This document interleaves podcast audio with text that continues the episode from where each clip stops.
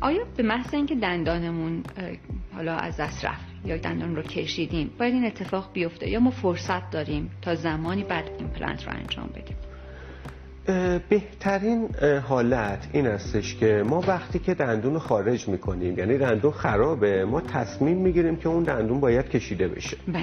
بهترین حالت اینه که همزمان با اینکه دندون رو خارج می‌کنیم ما کاشت پای ایمپلنت رو همونجا انجام بدیم. یعنی در فضای خالی همون دندان. همون یعنی موقع. دقیقا. همون موقع و تو یک جلسه. مزایای زیادی داره این کار. وقتی ما دندون رو می‌کشیم استخونا شروع می‌کنن به تحلیل رفتن.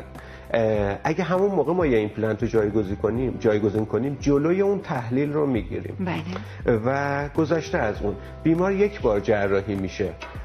بیمار قرار نیست دو بار یک بار آمپول بخوره. اون ریشه دندون کشیده بشه بله. بره چند ماه بعد بیاد دوباره آمپول بخوره اونجا باز بشه. حالا یه فضایی داخل استخوان ایجاد بشه که بخواد اونجا ایمپلنت گذاشته بشه.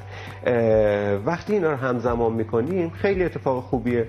در یک جلسه دندون بیمار کشیده میشه ایمپلنتش کاشته میشه.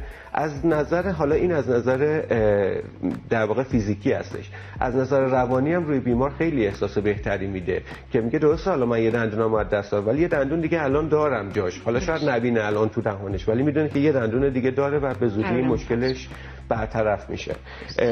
در هر صورت خیلی مفیده این حالت برای بیمار. بسیار از شما متشکرم.